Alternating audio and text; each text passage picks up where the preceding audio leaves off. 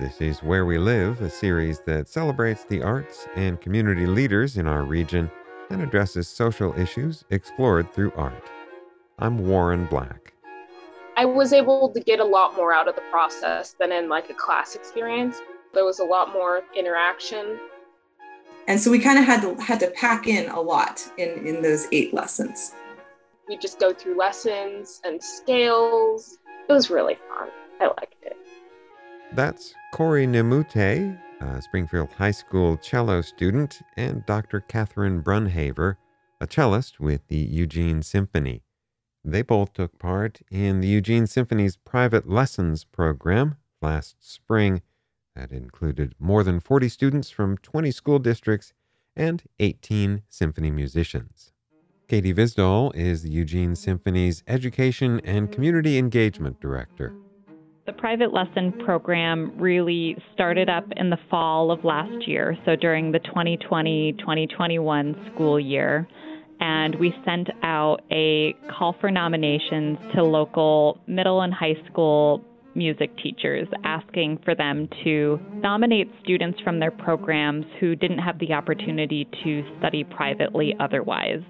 A key partner in the private lessons program was the Eugene Springfield chapter of the NAACP. They provided scholarships for BIPOC students in the program. Eric Richardson is the chapter's executive director.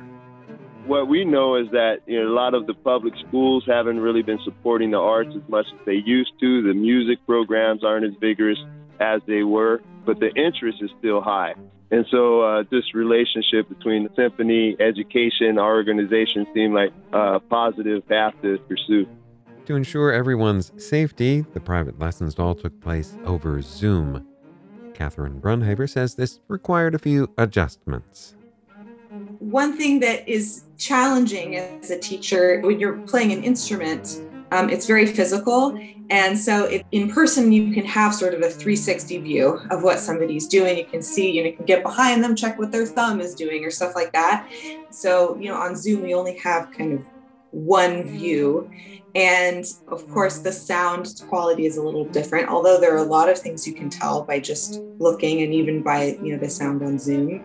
And we also couldn't play together because of the lag of the internet, but we got around that. Maybe Corey, you can share your experience with this. We got around that by having Corey mute, and then I would play and put my metronome, and then Corey would play along. It's fun because I get to play with someone, which especially at that time, wasn't really happening. But it was also hard because, uh, you know, there's a lot of things that can distract you. And there's a lot of setbacks. Like my phone died several times during our lessons. And, we made it work though. yeah. Yeah, we've all we've all learned to be flexible this year. I asked them both to sum up their experience with the program. As a teacher, it was really special for me to have the opportunity to work with students that I wouldn't have otherwise gotten to work with. And I, I, think from what I hear, all of the students are really hardworking and talented and so deserving of these lessons. How about you, Corey? How has this uh, affected your relationship with the cello? It's made it a lot better. My tone is so much better on my cello now.